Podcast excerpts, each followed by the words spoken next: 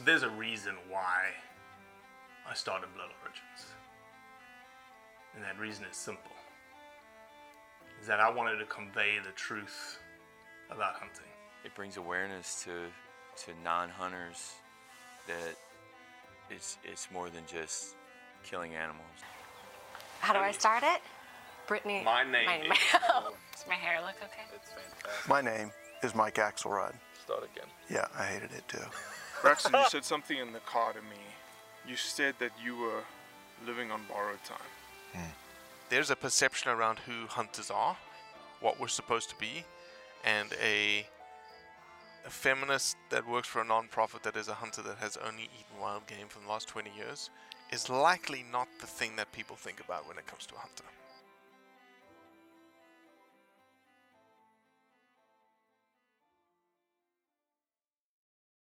Luke Hilgemann is the president and CEO of Hunter Nation.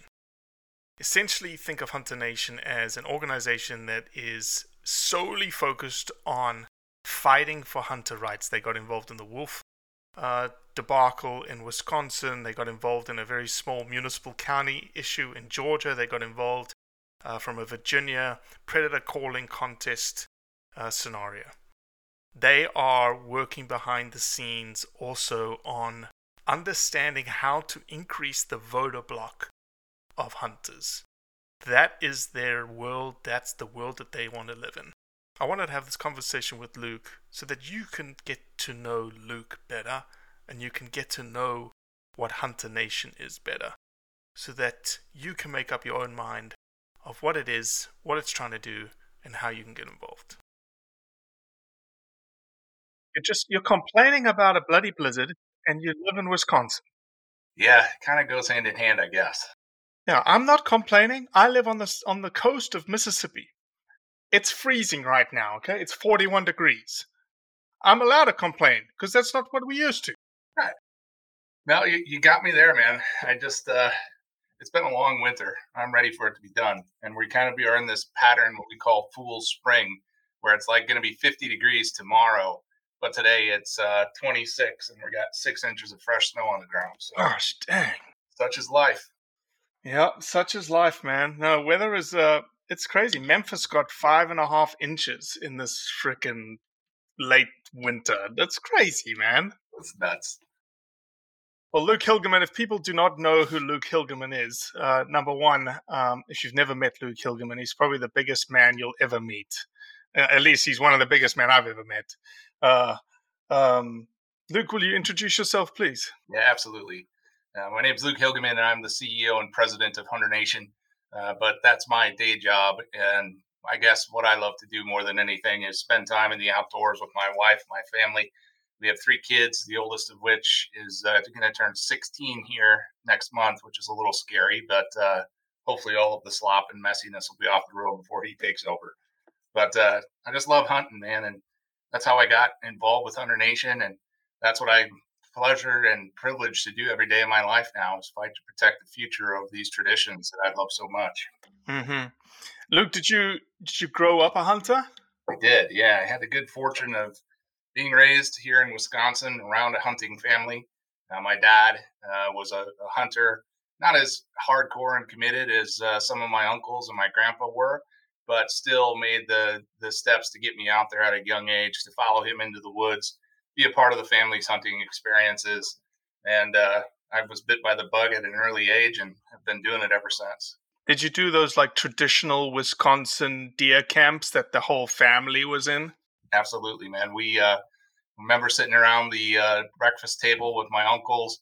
Had eight or nine uncles on my mom's side of the family that we hunted with, and it was always a privilege as a kid to wake up and even before I got to go out and hunt with them, just listening to the stories and hearing about the camaraderie and all of the traditions that are a part of that, the frying bologna and all of the wonderful things that uh, are my young memories of deer camp. I, I definitely got to be a part of it.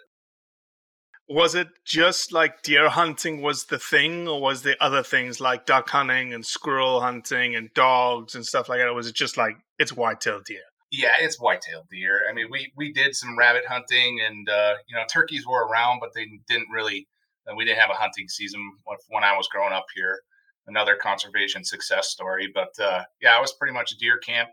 Uh, that was what we look forward to every year, and uh, then we fished all all summer long, of course, and then we do this thing called ice fishing, which uh, people find kind of funny, but hard water fishing is the other thing that I'm addicted to. And hard water fishing. Yeah, man. Yeah. Yeah. So this is I have this running argument with yeah. my podcast producer. He lives in Alaska, and he's like, "We got great ice fishing." I said, "Alaska, it's ice. Like I'm a South African. I'm not born for the cold. I don't live in Wisconsin. Right. I said, how does it not just like number one get super messy, right? And he's like, oh no, you you you know, or super cold. And he's like, no, you got this hut and you know you got this shack. And I was like, okay, and it's warm inside, right? And he goes, yeah, it's warm inside. I said, okay, ice melts above a certain temperature, right? He said, yes.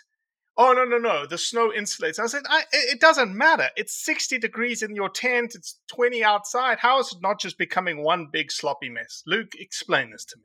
Uh, well, it's called a shovel, and you clear out the snow, and then yeah, I mean, usually if you stay out there long enough, probably by just after lunchtime, your your boots are three inches of water because if you do it right, you have it sixty five or seventy in your in your shack. So yeah, you're gonna have some water, but it's worth it. It's best fishing you can get. I have never tried it. I do want to try it. I really do. And I do you use one of those like count those things that oh yeah that tell you where the fish is? yeah, yeah. We get pretty uh, technological with our ice fishing, even more so than fishing out of the boat because we know where they are then. But yeah, we uh, we use the Vexilars. We use the spot. Uh, that we have this new one that basically you stick it down the hole and it can tell you where the fish are based on the thermal imaging. So it's uh, it's pretty sophisticated, but it it's a darn good way to pass the time in the winter when it's 20 below zero. So how do, you know, like unlike fishing, again, I'm I'm fascinated because it just scientifically it it it, it doesn't make any sense to me because when you fish, you obviously have an opportunity to fish a broad amount of water, a large acreage of water. When you're ice fishing, you are fishing a six inch diameter hole. Yep, or eight inch or 10 inch. That's about as big as you get. But I mean, it's all about finding the structure that the fish are holding on. And then you, you know, we pattern it. So we try and spread out our holes and figure out where the fish are at right away when we get out there in the morning. And then they just, they're, they're fish. So if you're putting something down the hole that they can eat and there's not a lot of food for them to eat in the wintertime, you're going to have some good luck. Okay. Okay. Uh, you have three children? Yes, sir. Yep. All three hunt? Yes, all three. Our daughter is the youngest. We have two boys. Uh, Cole's going to be 16. Caleb is 13. And Kenley was the youngest, and she's our daughter. And she was the last one to take up the sport of hunting. And she had her first successful deer hunt with us on our farm here in Wisconsin last fall, which was incredible. Is your dad still alive? Yeah. Yep. Does he interact in those hunts? Absolutely, man. Yep. Yep, and that is the sweet spot of life for me is to be able to sit in the stand with him, and we we kind of cheat. We have in close stands. We actually stole my mom's garden gazebo. Grand idea. Please tell me you put it on stilts. Absolutely, yeah. We put it on a twenty foot stilt. That uh, yeah, Dad and I dragged that thing back there. We actually had a neighbor who had a crane, and we put that baby up there. And that is like the that's my dad's hunting stand that we've had out there now for 20 plus years. And uh, that's where my daughter killed her first deer. That's actually where both of my sons killed their first deer here in Wisconsin. And uh, it's it's awesome just to be able to share those memories with them. So those traditions, yep, those memories, those are essentially. I don't want to put words in your mouth, but to me, that's like the quintessential foundational piece for why we fight for hunting. Is that yeah. would you agree? What would you say? Yeah, I can't put it any clearer than that, man. I mean, it's it is those moments, you know. For me, I'm a spiritual guy, and so when I talk about it, to me, it's when I'm in the stand and and you can see the woods come alive, and you hear God's creation all around you. Like it's it's at that moment where you just can't deny that there's a higher power that's created all of this for us, and to share that with your kids, and to then share that with your dad and your uncles and the next to the, the first generations of hunters who got us involved in this sport. It is, uh, I mean, that those are the moments. Those are the ones that I will remember for the rest of my life. I know that my kids will remember for the rest of my life or the rest of their lives, and hopefully their kids will one day too. And I think that is what we're fighting for every day, man. Yeah, you're you're hundred percent. Um, it's uh, it's unfortunate. In my from a Blood Origins perspective, last year I hunted three days. Yeah. Myself, okay. I hunted half a day with my kids in a year. And it's almost hypocritical of me, you know, that I'm I'm I'm sort of pushing this as the thing that you need to do, and, and yet myself I'm not doing it. Um, that's just a life balance issue that I think a lot of us have. Yeah, no doubt. And you know, for me too, it's it's my wife giving us that opportunity and wanting our children to experience that with me because she doesn't hunt. Um, she's not somebody that um, she just doesn't hunt. She said, "I don't think I could kill an animal, but I have nothing against it that we do." And in my household, I'm sure I'm similar to a lot of people that you know live around here, live this hunting lifestyle like we do. About 90% of the meat that we eat in our family is animals and game that we've killed.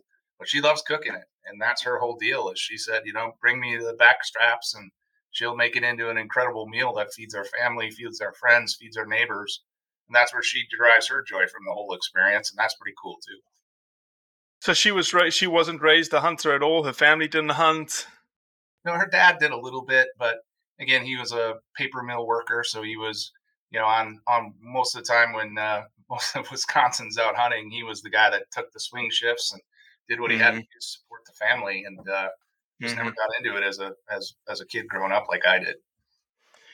If you had to ask your wife, and if you thought through, what would you say? Did you think her perspective on hunting has changed? Did she have a maybe a different perspective on hunting when she met you, or you know, I'm trying to ask you. I, I, think she was probably indifferent because they, it's not like it was foreign to her. We were high school sweethearts. We grew up together.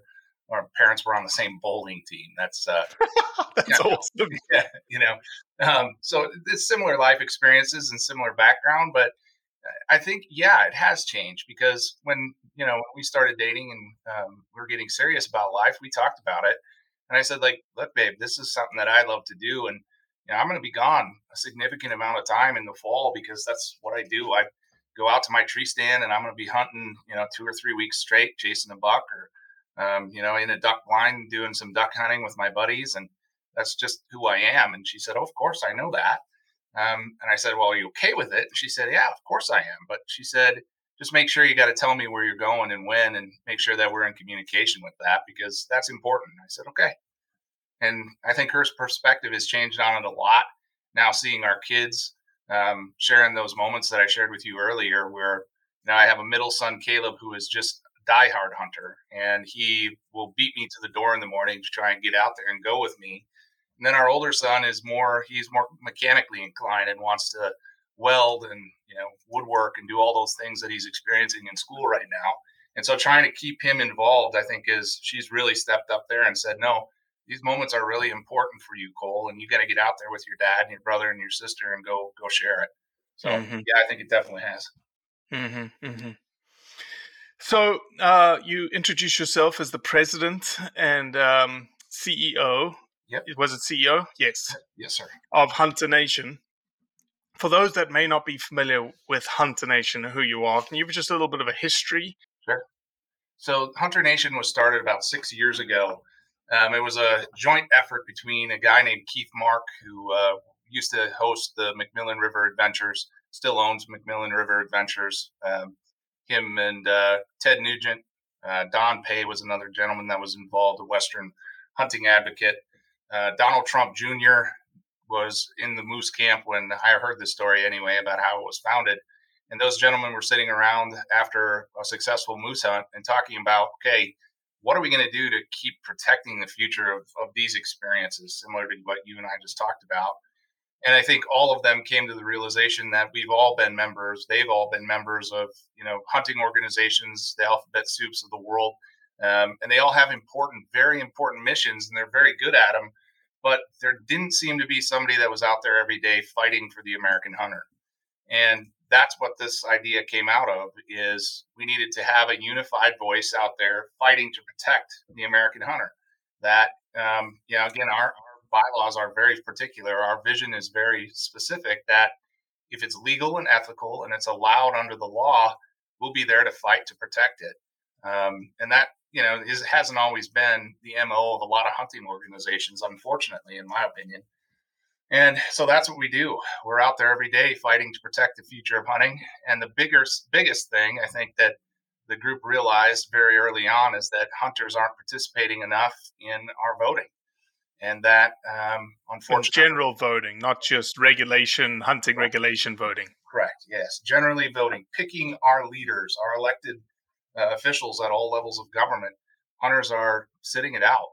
And so when I got involved, that's actually how I got involved with the organization. I was uh, working out in my basement one morning and saw their ad God, family, country, and protecting the future of hunting. If you believe in these things, get involved and make sure you vote.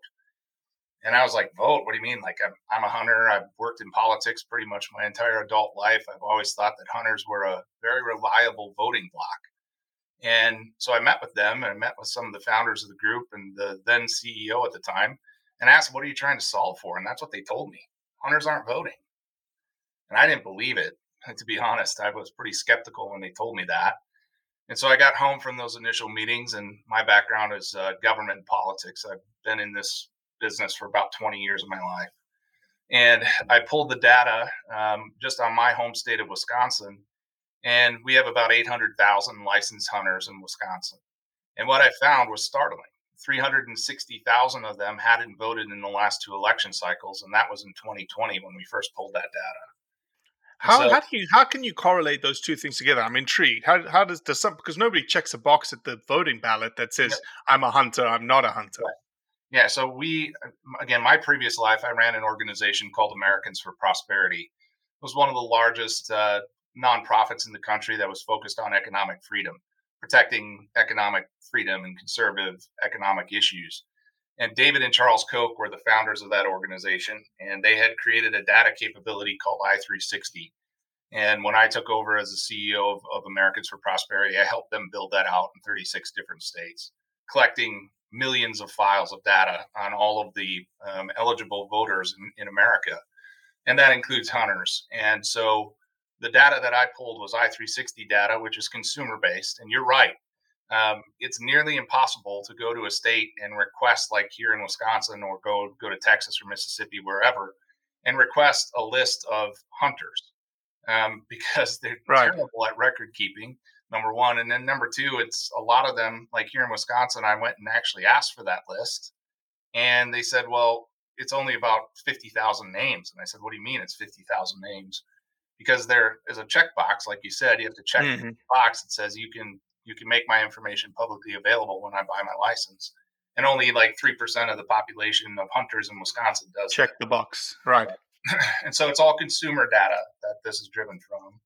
And it's it's very accurate. Um, you know, out of the about 800,000 hunters here in Wisconsin, like I said, um, about 700,000 of them have had a license in the last five years. So that's kind of the, the parameters that we look at. And uh, that that's where it came from. And then as I said, well, is Wisconsin different? And I started pulling all of these other states in the Midwest where I know there's large populations of hunters and saw that same trend. Less than half of licensed hunters um, have voted in the last eight years. And so they're some of the first people that will sit around and complain about what's happening in politics and government, but then not to go and actually take that action uh, to be able to select and elect our, our leaders who are making these decisions for us I think is a fatal flaw, and I think one of the biggest threats to the American honor. I am I am an American citizen, proud to be an American citizen. However, I'm very naive. To American politics. Sure. Okay, and so, and maybe this is the case for. And I don't want to hypothesize why that is the case that the hunter does not vote. But for instance, me in Mississippi, mm-hmm. right? My vote really doesn't count at the end of the day like in terms of the broad scheme of electoral college votes to determine the big, it doesn't matter. So I'm like, why? It, it's almost a pointless vote. And so, how prevalent is that? You know, extension because that's me, right? But maybe that's happening in Iowa and, and big swing states, as you said, like Wisconsin and Michigan and Pennsylvania and Ohio. Yep, that that is the number one thing. And and we did multiple realms uh, rounds of polling, focus grouping, and just trying to understand why is this this happening? Why aren't hunters voting? And that's number one. The number one answer we got back: my vote doesn't matter. And yeah, like you said, in Mississippi, I can kind of see where people are making that determination. But at the same time, there are a lot of threats that are happening in all 50 states, right? And that's my response back. If you don't think your vote matters and you want to sit out politics, well, as an American hunter, I could tell you that politics is coming for you, whether you like it or not. And I think we saw that during the pandemic. Um, you know, they were one of the first things that governors in all 50 states tried to shut down was public hunting access. Mm-hmm. It was bizarre to see this, right? Like, if anything, during that episode in American history, if we needed to get outdoors, there was no greater time than that. Talk about mm-hmm. social distancing. There's no greater place to do it than in the outdoors. But yet we had almost all, we had to send a letter to all 50 governors across the country who were trying to close down public hunting grounds because they didn't want people associating. And it's like, if you don't think it's, they're coming for you, you're just wrong. Um, and so that, that I get it. I understand where people are coming from. They don't think their vote matters. But when you see what's happening in the policy realm that's impacting the future of hunting, boy, we have got to wake up and we have got to get active, or they're going to come for it all. Mm-hmm. Would it be a fair? And again, I'm not not too familiar with the the ins and outs of this, but uh, I'm going to is it would it be fair that Hunter Nation is almost like for for hunting advocacy or fighting for hunter rights, like you said, uh-huh. is equivalent to the NRA side of the two-way argument? Is that a fair? Yeah, yeah, I think I think there's a lot of similarities, right? Um, you know, number one, we're going to need and we we've got to have a strong NRA. So whatever's happening over there, and, and we stand with them um, in their lawsuit that they're they're being you know, basically tried to be closed by the attorney general in New York, and we need a strong NRA because they're the Second Amendment is intrinsically is intrinsically locked to hunting. There is no way that we can have hunting the way that we have it in America without the Second Amendment. Mm-hmm. But at the same time, there is a lot of people. There are a lot of people that are shooters, right? Just traditional shooters. They like to go out. They like to plink. They like to shoot. They like to, you know, practice their Second Amendment that way. But there are also a lot of people who hunt and they don't, you know, shoot a lot outside of they go and take their deer rifle or their shotgun and pattern it for turkey season. Um, but they're not out there, you know, putting rounds down range a lot of the time. And so I think it's important that we have a strong NRA, but I think I see Hunter Nation as, as absolutely imperative for the hunting side of that equation to be able to fight and advocate for policies that protect the future of hunting. So yeah, mm-hmm. I think that's a good way to put it. Mm-hmm. Mm-hmm. What have been some of the big things that you guys have gotten involved with in the last, let's say, two years? Let's talk. Let's start there, and then we'll talk to what's coming. Yeah. So two two years, I think the policy world for us. We again, when I got involved as CEO of Hunter Nation, um, we we jumped right into. And when was that, Luke? Two years ago? Was, yeah, three years ago. January of 2020 was when I became CEO, and so right out of the gate, um, you know, I, I pushed the team hard to say, okay, we, we know there's millions of hunters across the country who aren't voting. What do we do to get out there and reach these guys and gals and make them aware of this, of why their voice matters? And so we did, we, we launched a project called Hunt the Vote. And we're launching that again this year. So if your listeners want to check it out, it's go to huntthevote.org. And this was re- literally based off of Rock the Vote, which was a successful activation, still a successful activation program for people who are more liberal leaning in the country. And they had a number of rock stars and celebrities and other folks that were involved with Rock the Vote. And I, when I came to Hunter Nation, I was amazed at the number of hunting influencers, real celebrities, Ted Nugent, Mike Waddell, you know, Henry and Lakeisha. I mean, pretty much the top 20 names in the outdoor TV industry are members of our advisory board at, at Hunter Nation. And I said, well, I think there's got to be a way for us to use the influencers that we have. Because the cool thing is, these influencers all have audiences of people they're reaching on a daily basis. So, collectively, with our Hunter Nation Advisory Board, we have more than 50 million Americans who tune into them on their Facebook feed or their Twitter feed or their Instagram or whatever it may be. And I said, we have got to be able to reach them through this network of people. So we launched a Hunt the Vote. We had our first official event here in Wisconsin. Um, we did it in, in a farm field in Wausau, Wisconsin. We flew Ted Nugent in because, again, Ted was the top celebrity that we had. He's got three and a half million followers on Facebook. And when you want the hunting and outdoor world to react and respond, nobody does it better than Uncle Ted. That's, mm-hmm. that's the truth. And so we brought Ted in, and we had a big event that we were doing, um, Hunt the Vote. We were launching it in Wisconsin. And we had uh, 1,500 people that came out to that event. And for me, sitting behind the scenes, seeing the number of RSVPs that were coming in, we targeted this specific group of voters, hunters who hadn't voted in the last two election cycles. And out of the 1,500 RSVPs we had for that first event, 1,300 of them fit the bill of people who hadn't voted in the last two elections. So we get out there on stage. I took to the mic and I said, How many of you folks out here are hunters? And everybody's hand went up and they were all screaming and waving. And people were excited to see Ted. It wasn't because I was out on stage, unfortunately. But um, I said, So how many of you guys voted? And everybody started, you know, waving their American flags and they were all excited. Oh, yeah, we vote. And I said, Well, you guys are all full of it because I have the data right here. And out of the 1,500 of you that are joining us here tonight, 1,300 of you haven't voted in the last two election cycles. And it was like white ghost faces, like look across the aisle. Oh, like the principal just called, principal just called them out. Yeah, right. No way. And I said, but we can change that. Because again, previous life, I'd run pretty successful, um, you know, conservative organizations that focused on activating voters and we knew back then that if we could get these people to sign a pledge, right? I, I pledge that I'm going to vote, or I pledge that I'm going to get involved in this policy fight. What we saw across multiple election cycles is people were about 33% more likely to get involved and follow through and do that action. And so we had them pull up their phones right there. We created this awesome app, huntthevote.org. Again, people can go there and check it out.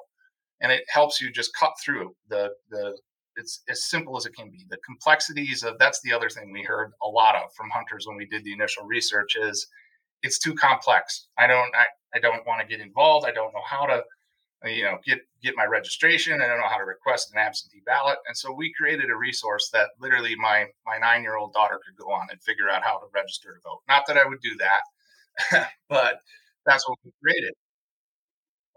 and so right there on that day, we had 1,500 people signed our Hunt the Vote pledge by pulling up their cell phones.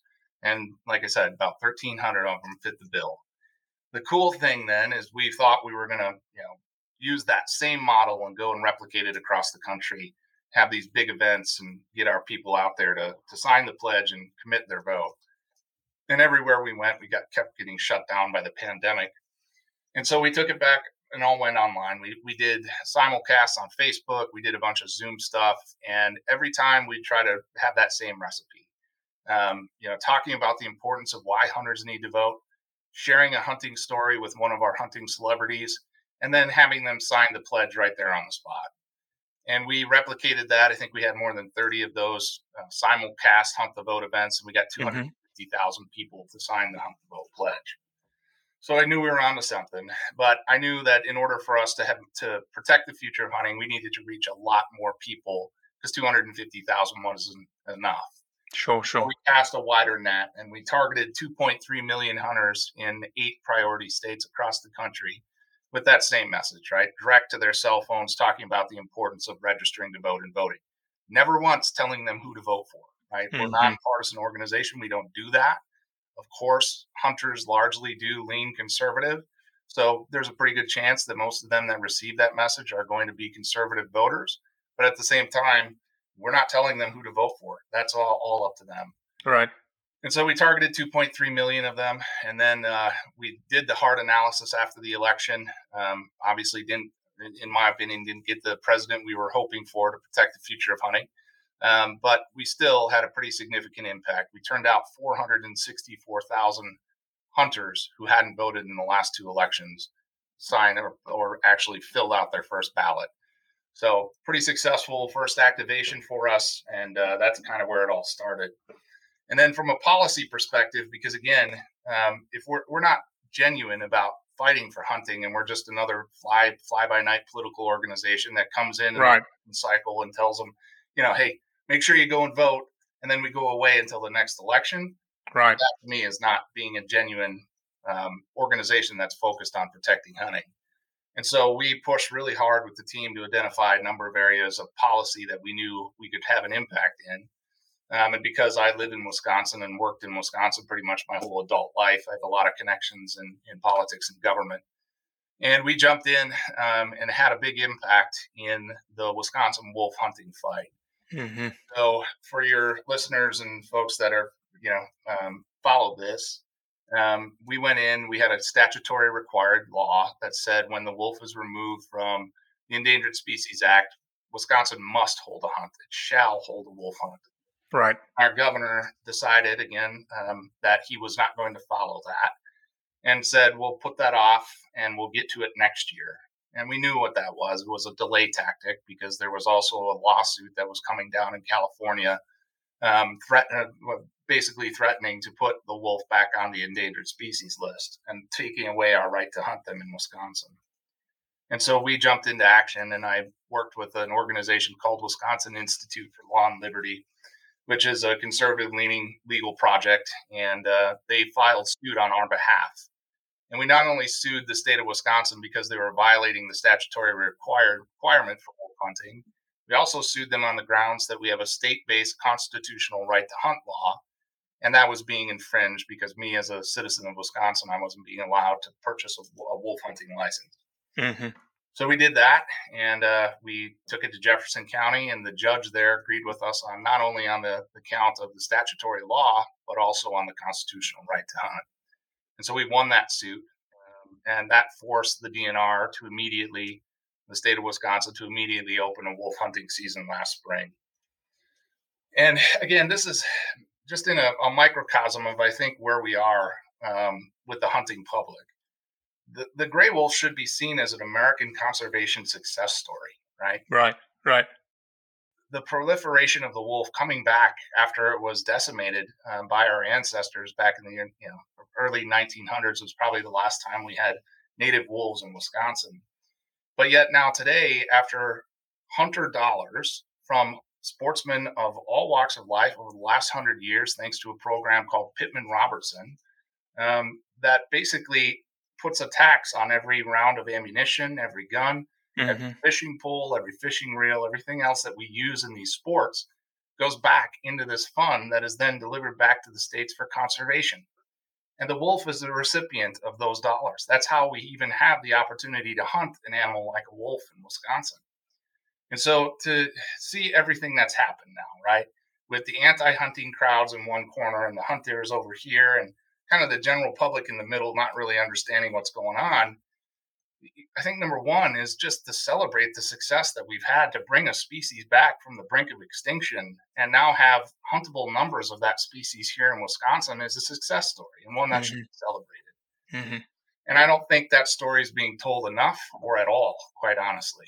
And uh, so that's one thing. But the second thing is we we set up a state management goal of having 300 wolves in the state of Wisconsin the last population estimate that we had in Wisconsin for wolves, even after the hunting season, was about 1,500 of those animals running around in the state.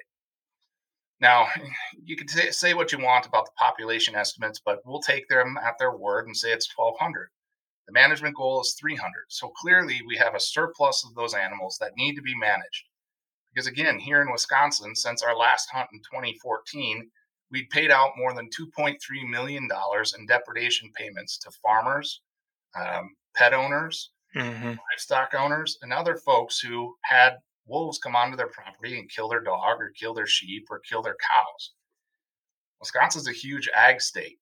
And if we as hunters don't responsibly manage that population of predators, bad outcomes are going to happen. People are going to shoot them. You know, people are going to trap them. People are going to do things to keep them away from their land and their animals. And so we think hunters have a role to play in that. And that's the argument that we made in front of the judge, and he, he agreed with us. So fast forward to a couple of weeks ago here, we, we actually have an activist judge in California who I mentioned earlier was talking about. Yeah, the wolves got relisted. They got relisted. Wolves are relisted, taking away the hunter's rights to um, manage that population of predators. And so here we are again. That that's you know, it's just this nasty spiral that keeps turning And the, unfortunately, the, the real victim in all of this is going to be the wolf because, again, pet owners, farmers, ranchers, these people that make a living off of, of these, uh, you know, raising these critters, they're not going to allow a wolf to come on their property. And, you know, like I talked to a family here about 30 miles south of where I live, they had three years in a row, their entire, um, basically all of their sheep were eaten by wolves three years in a row. Their and, lamb crop? Yeah, their lamb crop was all mm-hmm. decimated by wolves. And they said, How are we supposed to do this? This is like third generation farm, and the wolves are coming here and just indiscriminately eating all of our lambs. Mm-hmm. What do you say to people like that? Mm-hmm. And to me, I think that's the biggest opportunity we have as hunters is to help own the narrative around why we need to be responsible managers of all of our game populations, not just wolves, not just deer, not turkeys, but we as hunters have a role to play in that. Let me uh, be sure to ask this question because it would be um, it, it's just a good question to ask people that are pro wolf management. You're not you're not saying you want to exterminate the wolf again, right, Luke? Not even close. No, we think the wolf is a, a viable member of our ecosystem. We're not an organization that thinks that they shouldn't be here. Um, we know that they have a purpose and a place, and again, we just know that there's a responsible number of those animals that we have to keep in check. Otherwise, they have bad outcomes with deer, turkeys, you know, all, all of the species of animals that we try and raise here and make a living off of cows, horses, sheep, pigs, all of it. They're in jeopardy. Mm-hmm. Yeah, we uh, we released a podcast with a guy called Dave Gittleson. The Gittleson Ranch is the first ranch in the state of Colorado to have wolves take cows on the pack that's established is right outside the ranch. And he was talking about he was very sad and despondent individual, and that he was like you. He didn't want to exterminate the wolf, but he was like, I want you to understand what it's like for me because I'm handcuffed. Like I have. He was almost desperate. Like, give me a tool that I can use. Let me help me help you. Help me help the wolf.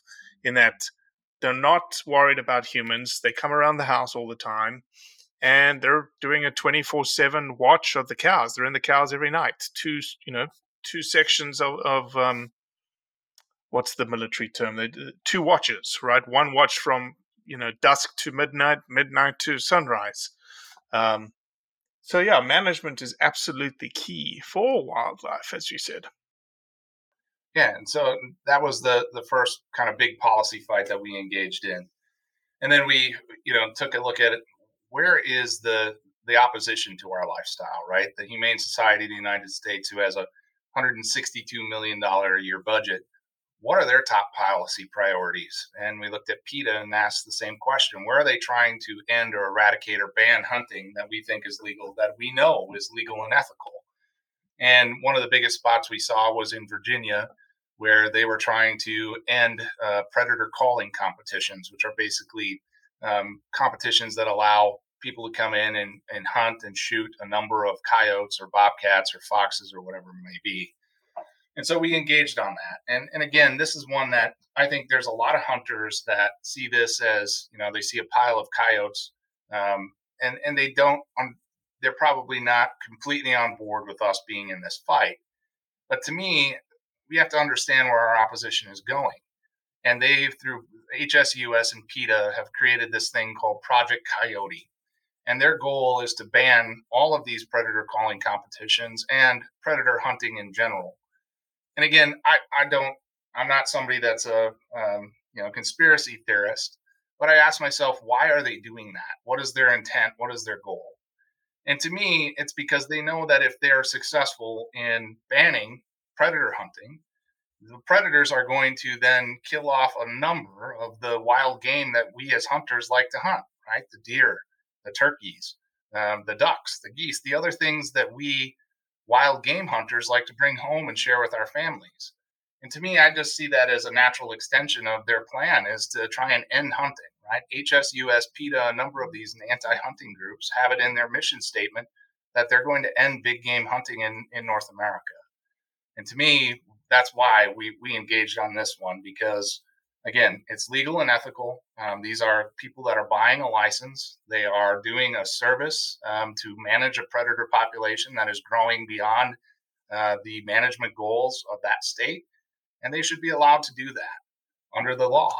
And so we engaged in that fight in Virginia, um, and it was at the committee level that that happened.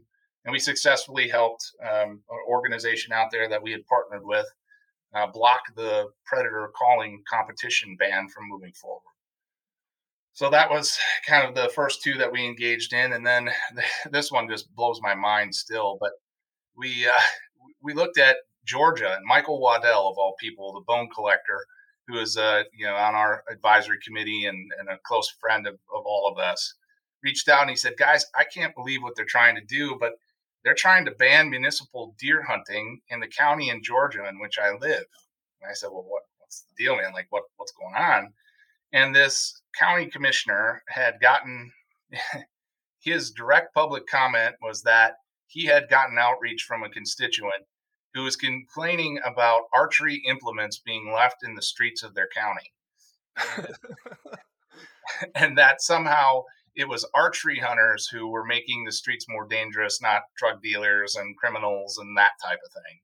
And so he came up with the idea that he was going to ban municipal deer hunting in this county. Now, this is a, a rural county in, in Georgia that, again, if they're, they're, we're going to say that if you didn't own 10 acres of land in this county, that you couldn't hunt. And these folks are, again, these people are the ones that hunt down there are doing it for sustenance. They're doing it to provide food for themselves and their families. Sure, sure. And if you take away that opportunity from them, what are they going to do? And so we sprang into action and we worked with Michael and we uh, started dumping phone calls into the county commissioner's office who was pushing this. And in about 48 hours, I think we had put placed more than 10,000 phone calls through our system that we use. and, and again, these are Georgia hunters that we reach out to based on our data, getting them, hey, did you know that they're trying to ban municipal deer hunting in Macomb County? We need you to jump in. And they did. And it was awesome. One of the best things I've had so far, other than um, the call about Wisconsin's wolf hunt, was 48 hours after we started that campaign, I called that county commissioner and he answered his phone, credit to him. And I said, Sir, this is Luke Hilgemann. I'm the president of Hunter Nation.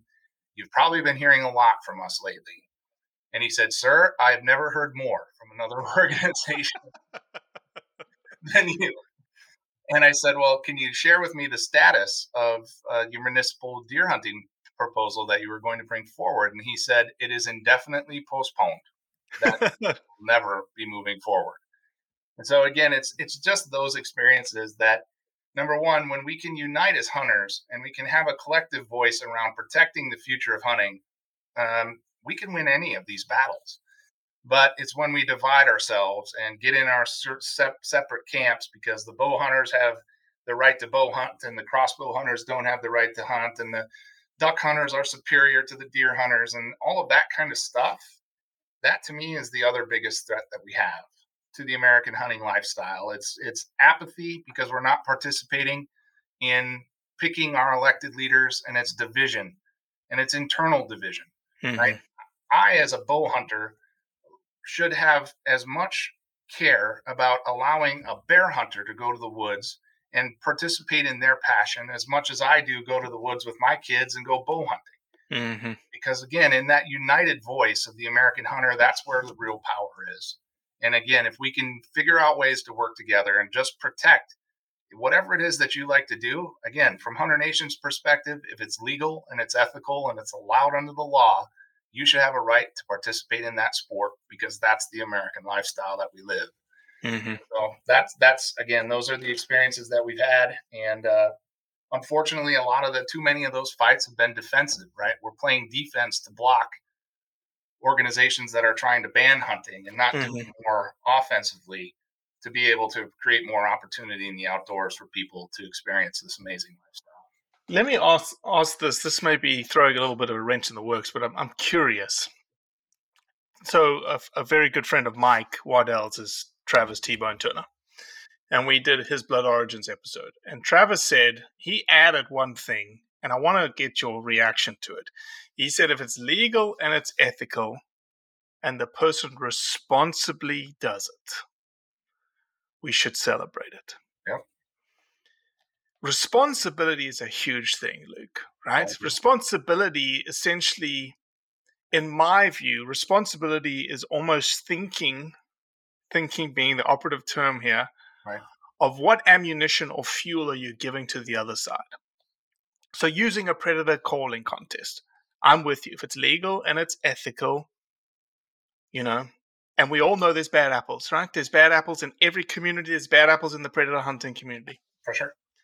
But is it responsible in terms of the imagery, for instance, like a pile of coyotes and Mhm. putting that out there, knowing full well that it's going to be used against us? 1000% correct, right? Yeah, no, and, and I, eh, hundred percent agreed, and and that's you'd be you'd be happy to know that when we worked with the group in Virginia that sponsors a lot of these contests, they know that, right? They're the ones that called it out specifically and said, "We know we have an image problem, right?"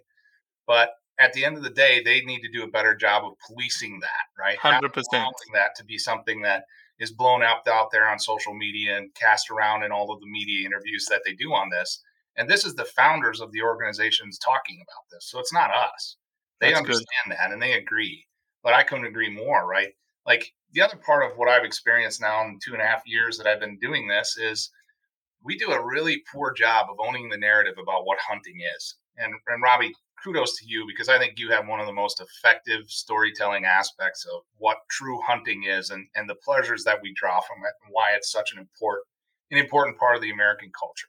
So kudos to you. Thank you. I think we do a terrible job as hunters of celebrating what hunting really is, the essence of the hunt, and not that it's just about going out and taking, killing some animal and posting it up there on social media. Because to me, sure, I share pictures of deer that my my family and I have killed, but at the same time, like that's the last part of the celebration. It's all of the experiences that we've just talked through for the last 40 minutes about what lead up to it that get me excited, that keep me going Mhm. back out there to the field. And I think going back to that responsibility idea that T Bone offered is we all have a responsibility, all of us who participate in this sport, to do it in a way that says, again, we know there are 15 million American hunters, okay, by the numbers, 15 million American hunters. There's probably 15 million anti hunters in America. And then there's a whole bunch of people in the middle who are agnostic or neutral to hunting, or they maybe lean this way or they lean that way. But at the end of the day, it's not something they think about. We have a responsibility to keep those people neutral so that the numbers of anti hunters don't grow as a result of us participating in these sports. And to Mhm. me, that that's one of the biggest things that I'm always going to be focused on as long as I'm a part of Hunter Nation is what are we doing to own the narrative and tell it in a responsible way. Hundred percent. Couldn't have said it better. Couldn't have said it better. Well, if people are interested in getting more information around Hunter Nation, where's the best place for them to go? hunternation.org, nice and simple. Check out our website, follow us online. Um, it's pretty exciting stuff. You, you ask a little bit about what we're doing in the future. Yeah. Uh, last week, we were actually testifying in support of legislation to bring back the spring bear hunt in Washington. And then just today, this morning, I was testifying on a bill in Maine to uh, allow Sunday hunting in the state of Maine. There's only two It states. died in freaking committee. Unbelievable. But it, it's unbelievable. But here's what I got back. Like I was like, why is this dying, man? And what I got back was people. It's the whole private access issue, right? You know this. I'm I'm I'm just preaching to the people that are listening to this, but Yep. it's like in Maine, if it's not posted, you can hunt it like public, even if it's private. Right. And essentially, what the private landowners have said is, we just want a day where we know there's no hunters in the field that we can enjoy our private property. And honestly, that makes sense. Sure. It makes sense. But the whole idea of not being able to hunt on a Sunday from an accessibility perspective, from a barrier of entry perspective in hunting, yes, it, it it's something that's archaic. I But. I also get the other side of the, equa- the equation. Sure. Sure. So again, hunternation.org. Again, we've we've picked up about twenty five thousand members since I've uh, taken over as CEO, and we're on a, a great path where people are seeing the value of being an active participant, not only in the sport that we love and the the passionate pursuit of, of hunting, but also in the passionate pursuit of keeping these hunts and these opportunities available for the next generation. So, And you said Hunt the Vote is going to start this year? yeah, yeah, we're gearing back up. We just launched it uh, last week, and that again is huntthevote.org. And uh, we're targeting our goal. We we turned out just under a half a million hunters this last year, or in 2020. And our goal this year is to turn out a million hunters to vote their values and protect the future hunting. Fantastic. Luke, always a pleasure, man. We haven't seen each other in a long time. Hopefully, Yeah. our paths cross uh, here shortly. Sounds great. Appreciate it, Robbie. Thank you. All right, cheers, mate. Well, that's it for today. I appreciate you listening, as always. Leave a review, share it with your friends, and most importantly, do what's right to convey the truth around hunting.